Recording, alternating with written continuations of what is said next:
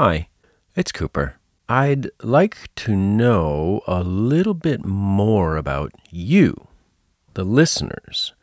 So I made a little survey. It's just four tiny questions and should take about one minute to complete.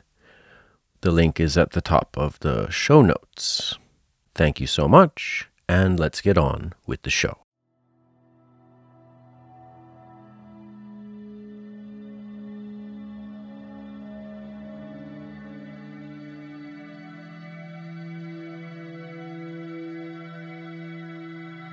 Hi, my name is Cooper, and this is A Little English. Every episode, I read a short story. After the story, there are three tiny lessons. Tonight, we are going to finish our Christmas story. So, if you haven't heard the first part, go back and listen to the last episode. In part one, we met Della, who doesn't have enough money for a Christmas present for her husband, Jim. We haven't met him yet. This couple, they are very poor and have only two things of value his pocket watch and her hair. Della is so desperate to get some money for a Christmas present that she sells her beautiful hair to a wig maker for $20. She buys Jim a fancy chain for his grandfather's pocket watch. We stopped just as Jim is getting home. So let's see what happens. And remember, don't worry about the fancy vocabulary. The story is pretty clear, and it's really good. The door opened, and Jim stepped in and closed it. He looked thin and very serious. Poor fellow, he was only twenty two, and to be burdened with a family. He needed a new overcoat, and he was without gloves. Jim stopped inside the door, as immovable as a setter at the scent of quail. His eyes were fixed upon Della, and there was an expression in them that she could not read, and it terrified her. It was not anger, nor surprise, nor disapproval, nor horror, nor any of the sentiments that she had been prepared for. He simply stared at her fixedly with that peculiar expression on his face. Della wriggled off the table and went for him. Jim, darling, she cried, don't look at me that way. I had my hair cut off and sold because I couldn't have lived through Christmas without giving you a present. It'll grow out again. You won't mind, will you? I just had to do it. My hair grows awfully fast. Say Merry Christmas, Jim, and let's be happy. You don't know what a nice, what a beautiful, nice gift I've got for you. You've cut off your hair? asked Jim laboriously, as if he had not arrived at that patent fact yet, even after the hardest mental labor. cut it off and sold it, said Della. Don't you like me just as well, anyhow? I'm me without my hair, ain't I? Jim looked about the room curiously. You say your hair is gone? he said, with an air almost of idiocy. Well, you needn't look for it, said Della. It's sold, I tell you. Sold and gone too. It's Christmas Eve, boy. Be good to me, be good to me, for it went for you. Maybe the hairs of my head were numbered, she went on with sudden serious sweetness. But nobody could ever count my love for you. Shall I put the chops on, Jim? Out of his trance, Jim seemed quickly to wake. He enfolded his Della. For ten seconds, let us regard with discreet scrutiny some inconsequential object in the other direction. Eight dollars a week or a million a year. What is the difference? A mathematician or a wit would give you the wrong answer. The Magi brought valuable gifts, but that was not among them. This dark assertion will be illuminated later on. Jim drew a package from his overcoat pocket and threw it upon the table. Don't make any mistake, Dell, he said, about me. I don't think there's anything in the way of a haircut, or a shave, or a shampoo that could make me like my girl any less. But if you'll unwrap that package, you may see why you had me going a while at first. White fingers and nimble tore at the string and paper. And then an ecstatic scream of joy, and then, alas, a quick feminine change to hysterical tears and wails, necessitating the immediate employment of all the comforting powers of the Lord of the Flat for there lay the combs, the set of combs, side and back, that Della had worshipped long in a Broadway window. Beautiful combs, pure tortoise shell with jeweled rims, just the shade to wear in the beautifully varnished hair.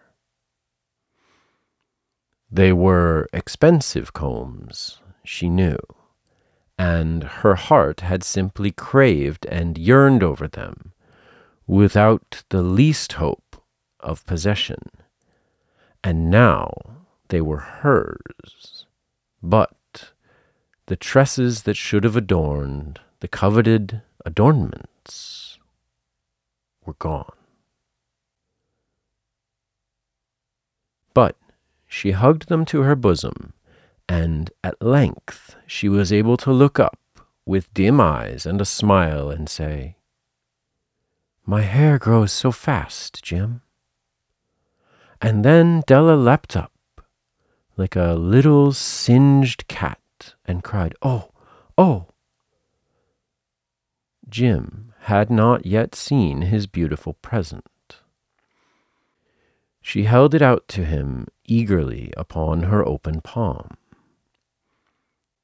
The dull, precious metal seemed to flash with a reflection of her bright and ardent spirit. Isn't it a dandy, Jim? I hunted all over town to find it. You'll have to look at the time a hundred times a day now. Give me your watch. I want to see how it looks on it. Instead of obeying, Jim tumbled down on the couch and put his hands under the back of his head and smiled. Dell, said he, let's put our Christmas presents away and keep 'em a while. They're too nice to use just at present. I sold the watch to get the money to buy your combs. And now, suppose you put the chops on.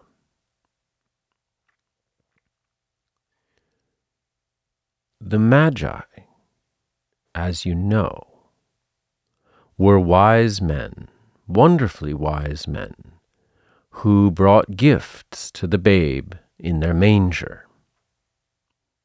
They invented the art of giving Christmas presents.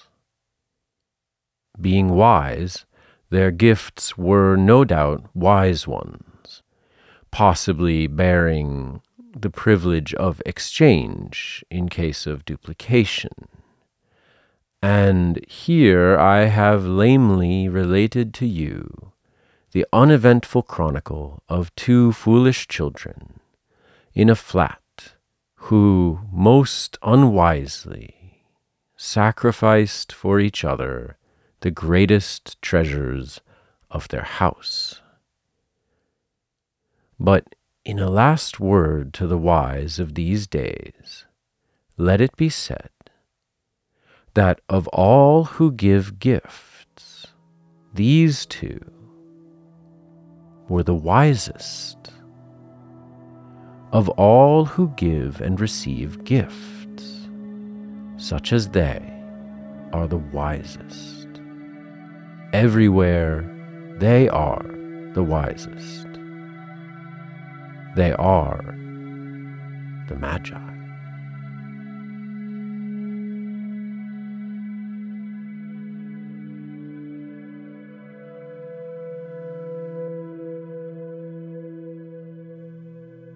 So I'm only crying like a little bit.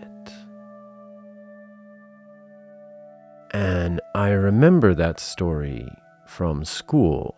I remember it made me really sad because her hair will grow back, but they'll never get that watch again. And I think I missed the point when I was in elementary school. I think I missed the last paragraph. Because, well, I guess we need to talk about what magi are. They're a Christmas thing. They're the three men who came to visit Jesus after he was born. And, like he says in the story, they invented the art of giving Christmas presents. In Sunday school, we called them the three wise men. Or maybe you know the Christmas carol, We Three Kings. Hmm, hmm, hmm. Those guys. So, I guess the big picture can only be one question.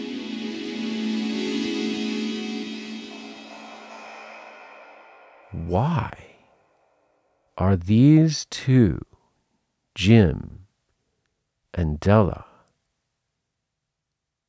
the wisest? Why are they compared to the three wise men in the Bible? Why are they the wisest? I think it's because they both sacrificed their most important possession for love. Because they weren't thinking about themselves, only about the people they love, which is the whole point of Christmas after all. Still feel like dancing at the dictionary disco?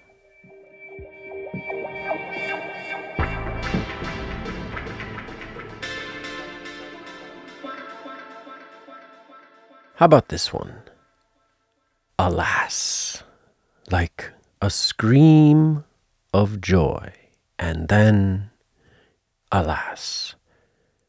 Well, actually, then some kind of sexist nonsense. But alas, it's an old fashioned way of expressing sadness or grief it's a, an exclamation like, oh no. The second word is singed, as in Della leaped up like a little singed cat. To singe something is to burn it, but just a tiny little bit. So a singed cat is a cat that got a little too close to the fireplace. Yeah, Della jumped pretty fast. And tonight's melody moment?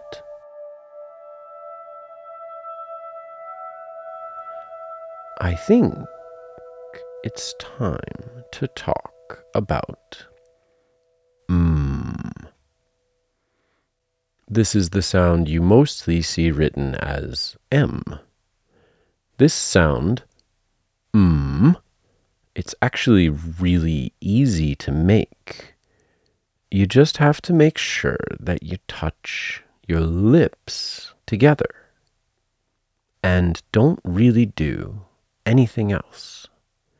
Your tongue is just in the middle of your mouth, not touching anything. And push your lips together. And yeah, this is a voiced sound, so you gotta vibrate your throat.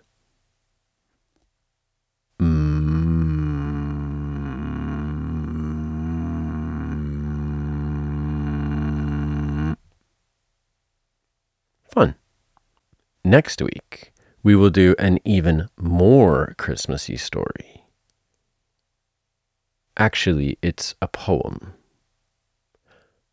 You probably know it, but I love it. So, see you then. Let's do the credits.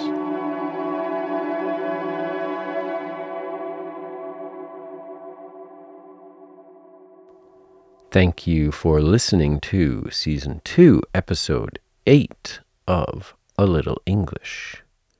Every episode is produced entirely by me, Edward Cooper Howland, here in Hiroshima, Japan. If you like the show, tell someone about it. A recommendation from a friend is the best way to get someone to listen, and I would really appreciate it.